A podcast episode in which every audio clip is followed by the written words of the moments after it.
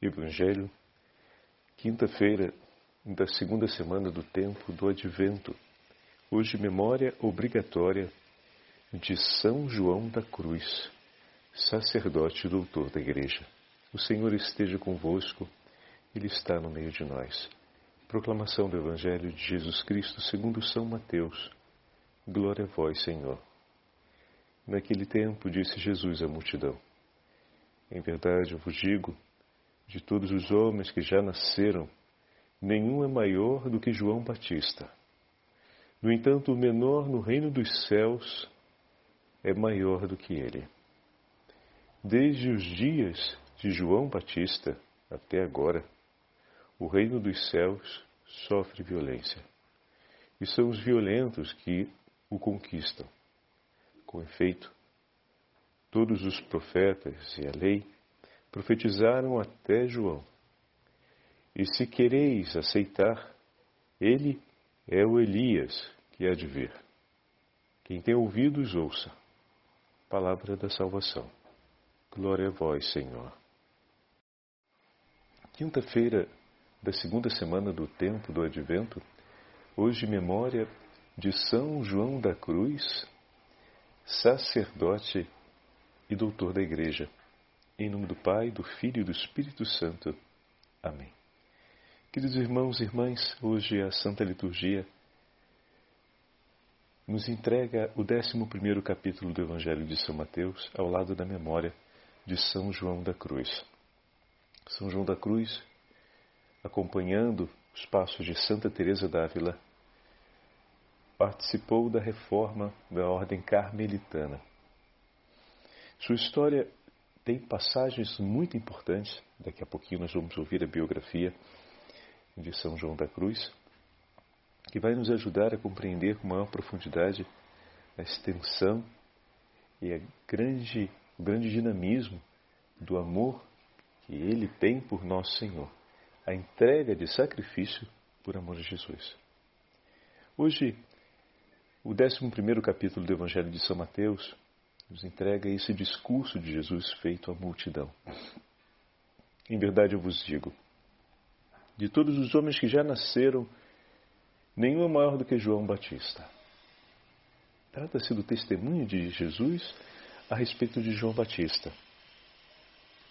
Um testemunho de grande expoente. De todos os homens nascidos de mulher, nenhum é maior do que João Batista. Mas Jesus continua. No entanto, o menor no reino dos céus é maior do que ele. João veio para anunciar a vinda do Messias. João veio para comunicar ao mundo: preparai o caminho do Senhor, pois o Senhor está vindo habitar no meio de nós. Jesus, na continuação do seu discurso, vai deixar claro que ele é Elias que devia vir. O fogo do Espírito Santo, o poder de Elias está sobre ele, no chamado ao inteiro povo de Deus para voltar ao seu Senhor. Mas Elias tinha, Elias tinha feito tantos sinais prodigiosos e João não tinha feito nenhum. Essa era uma das questões que se levantava a respeito dele mas ele estava anunciando a vinda daquele que realizaria todos os sinais. De fato, João foi a, foi a voz e clamou no deserto para que os homens se preparassem a receber o Senhor que viria. Desde os dias de João Batista, vai continuar Jesus no seu discurso, até agora, o reino dos céus sofre violência e são os violentos que o conquistam. Com efeito, todos os profetas e as leis e a lei profetizaram até João. João está no epicentro do acontecimento da vinda do Filho do Homem. Por isso, ele é o limite entre o Antigo e o Novo Testamento. É bonito percebermos também aqui quando Jesus usa essa imagem da violência, falando a respeito da batalha, do combate da exigência que é acessar o reino dos céus. O reino dos céus sofre continuamente violência, ou seja, hostilidade. E aqueles que se colocam a sofrer junto é que o conquistam. Diante de tal hostilidade, é preciso ser forte e hostis à hostilidade. Aqui não significa, é importante entendermos isso, agir com perversão, mas com clara oposição, com completo repúdio a tudo aquilo que não vem de Deus. Então esse é o conceito de hostilidade, não é, o repu... não é a aliança com a perversão e a maldade. É a frontal oposição e repúdio a tudo aquilo que é colocado contra o reino de Deus. O reino de Deus é fortemente repudiado por aqueles que o odeiam. Mas aqueles que entram no reino de Deus são violentos também, ou seja, são aqueles que têm um forte repúdio por tudo aquilo que se opõe ao reino de Deus. Então, toda aquela mentalidade, aquele modo de vida, aquele modo de pensar, aquele modo de agir, vem severamente detestado, porque esse, esses gestos e essas atitudes se opõem ao que Deus nos pede. Tanto que nós vamos compreender e recuperar no catecismo que se fala da veemente oposição ou veemente repúdio contra o pecado. A expressão, inclusive, chega a dizer ódio ao pecado, não ao pecador, atenção, mas às insinuações do pecado, as obras que o inimigo infernal tenta infiltrar e colocar diante do coração do homem para serem escolhidas por ele. Então, tudo aquilo que é proposto pelo inimigo de Deus, um forte repúdio, um violento repúdio, é preciso ter. Então, esse jogo de palavras que por um instante pode dar a entender de que Jesus está propondo a violência, não é disso que ele fala. Ele fala a respeito da mesma medida, por isso o uso das palavras é, similar. Então, assim como com grande decisão aqueles que odeiam a Deus repudiam a Deus, aqueles que são de Deus com forte decisão, com grande decisão, repudiam o que não vem de Deus. Então, essa é uma medida. Um coração totalmente unido a Ele, totalmente da sua parte, totalmente disposto por Ele. Essa era a postura de João Batista quando chamava os homens à conversão, os chamava a detestar e a repudiar completamente tudo aquilo que pudesse ofender a Deus e que não vinha do Senhor. Por isso, a austeridade de João Batista, as características de João Batista são de grande austeridade e marcam bem a atitude e a postura do coração daquele que é o precursor do Messias. Quando olhamos a vida de São João da Cruz, nós vamos perceber os sinais do Batista. E também São João no seu itinerário de vida, assistido pela Virgem Maria, foi compreendendo como o Senhor o chamava e o conduzia a águas mais profundas. Não tem como navegarmos para águas mais profundas da relação com Deus, águas mais profundas da vida espiritual, sem que o nosso coração de fato como nos diz o Evangelho hoje, repudie sempre mais o que não vem do Senhor, o que não vem de Deus, o que é o modo de pensar e de agir do mundo, como vai nos dizer São Paulo. Vamos olhar um pouco a vida de São João e entendermos isso. João de Iepes, esse é o sobrenome dele, nasceu em Fontiveros, perto da cidade de Ávila, Espanha. Seu pai, Gonçalo, sendo de nobre família, a tudo renunciou para casar com sua mãe, Catarina. Uma pobre órfã que ele amava tanto. João nasceu num lar pobre, pois o seu pai tinha renunciado aos bens materiais de sua família para poder casar com uma pobre mulher. Apesar de um lar pobre, era um lar cheio de amor e marcado por um testemunho de grande entrega no relacionamento entre seus pais. A sua pobreza depressa se transformou em miséria. Por quê? Porque seu pai veio a falecer quando ele ainda era pequeno. E, posteriormente, com também a perda de sua mãe, em Medina del Campo, João terminou sendo recolhido em um orfanato. Bom, que duro, né?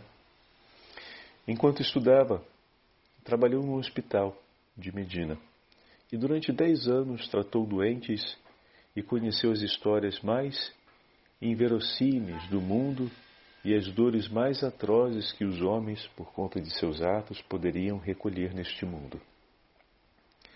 Aos 21 anos de idade, sem dizer nada para ninguém, João dirigiu-se ao convento dos Carmelitas, onde tomou o hábito carmelitano e recebeu o nome de Frei João de São Matias. Para João, a escolha da ordem carmelita era plenamente justificada, sendo Carmelo a ordem de Maria Santíssima, e tendo João tanto amor à Virgem Maria, e tendo-a ele livrado de inúmeros perigos durante a sua meninice, escolheu servi-la e assim agradecer-lhe em sua companhia por toda a vida. Estudou em Salamanca e celebrou a missa em Medina del Campo. É, foi ali que, no ano de 1567, conheceu a Madre Teresa de Jesus, Santa Teresa d'Ávila, que o convidou para primeiro carmelita descalço e depois fundador de entre os frades do novo estilo de vida que ela mesma havia iniciado entre as irmãs. Então Santa Teresa tinha recebido um mandato para mover a reforma tanto do ramo feminino quanto do ramo masculino. E o Senhor a leva a conhecer São João da Cruz e através dessa grande aliança espiritual entre os dois começa a reforma do ramo masculino. Vai ser São João da Cruz que vai levá-la adiante, que vai colocá-la né, em ato. No verão de 1568, vestindo já o primeiro hábito de carmelita descalço, feito precisamente por Santa Teresa de Ávila, dirigiu-se a Duruelo, onde durante todo o verão foi preparando e transformando uma velha e pobre casa no primeiro convento da família carmelitana descalça. No dia 28 de novembro desse mesmo ano, 1568, primeiro domingo do Advento, chegou Frei Antônio de Jesus e Frei José de Cristo, que deram oficialmente início à nova ordem. A ordem reformada, né? A partir desse dia, Frei João de São Matias passou a se chamar Frei João da Cruz. Aqui começa o nome de São João da Cruz. Quando Santa Teresa de Jesus, Santa Teresa d'Ávila, foi nomeada prioresa do convento da Encarnação em Ávila, pediu a São João da Cruz que se dirigisse para esta cidade, para a cidade de Ávila, como confessor das irmãs daquele convento, o convento da Encarnação. Aqui permaneceu ele durante cinco anos. Foi Frei João da Cruz. Frei João da Cruz realizou em Ávila verdadeiros prodígios, o que levou os abulenses a terem por ele verdadeira admiração e profundo respeito. Tamanha foi a força da presença de São João de Ávila que se torna também confessor e diretor espiritual de Santa Teresa d'Ávila, nesse período em que esteve em Ávila. E com o seu cuidado amoroso marcou a história da inteira cidade. Mas os carmelitas descalços de Ávila não estavam contentes com a fama e o apreço que o povo tinha por São João da Cruz, por, por João da Cruz, e pelos frades dos carmelitas descalços, e perceberam e prenderam então Frei João. Tudo fizeram.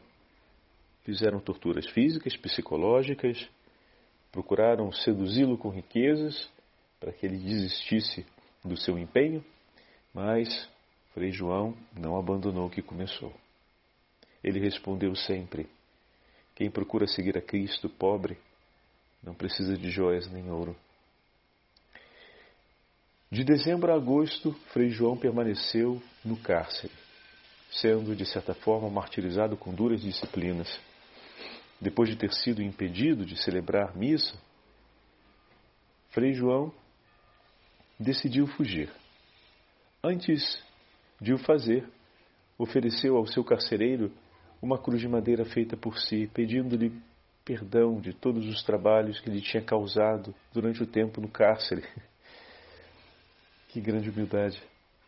Numa noite de agosto, correndo inúmeros perigos, desconhecendo em absoluto a cidade de Toledo e sem a ajuda de ninguém, muito debilitado fisicamente no limite de suas forças, conseguiu fugir da prisão. Acolheu-se no convento das Carmelitas Descalças e tudo foi feito durante dois meses para que se restabelecesse. Então ele termina sendo preso em Toledo, foge do cárcere de Toledo e vai se abrigar no convento das Carmelitas. Desde que deixou Toledo, Frei João passou por inúmeras tormentas dentro da própria ordem.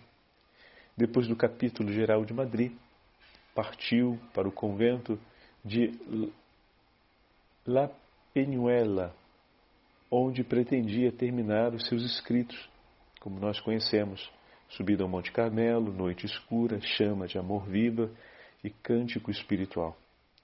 Enquanto terminava os seus escritos, aguardava, pois havia feito o pedido de ir para o México como missionário, mas isso não chegou a acontecer. Ele acabou sendo levado para Ubeda, onde foi recebido com muito carinho pelos irmãos, mas profundamente doente e sofrendo ainda inúmeras perseguições, a sua doença se agrava e ali ele acaba entregando o seu espírito nas mãos do Senhor no dia 14 de dezembro de 1591, aos 49 anos de idade. Então, São João da Cruz, quantas dificuldades passou na mão dos seus confrades para permanecer fiel no amor ao Senhor, para seguir adiante. E uma marca importante disso é que em nenhum momento ele agiu com lamentações, desgosto, agressão. Tudo de si ele entregou por amor. Eis aqui um grande chamado para nós no dia de hoje. Sermos violentos, como o Senhor fala, significa termos um coração decidido, pronto a repudiar tudo, tudo, tudo, tudo o que não vem do Senhor para a nossa vida, mas oferecer tudo e exclusivamente tudo o que de Deus recebemos e nada mais. Qual deve ser a minha oferta de amor pelo meu irmão? Tudo que de Deus recebo. Essa deve ser a minha oferta de amor. E o que devo repudiar dessa vida? Tudo aquilo que não vem de Deus.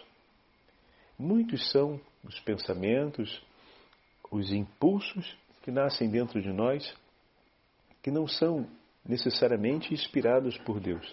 Renunciá-los, aprender a percebê-los, pedir a graça para percebê-los e renunciá-los é um grande tesouro da vida espiritual. Depois, em tudo que fazemos, em tudo que pretendemos oferecer aos nossos irmãos e irmãs, pensar sempre o quanto de Deus é aquilo que estou dizendo ou fazendo. E o quanto Deus fez por mim da mesma forma e do mesmo modo. Com essas duas medidas claras, tudo que oferecermos será sempre bendito, porque virá da inspiração do Senhor, será modelado por Ele e será uma oferta mediada por Suas mãos.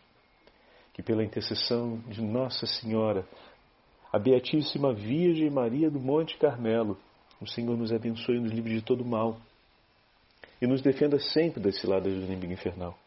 E pela intercessão de São João da Cruz, de Santa Teresa d'Ávila e de todos os santos da família carmelitana, nos abençoe e nos inspire, nos inspire sempre mais a buscar o caminho de perfeição.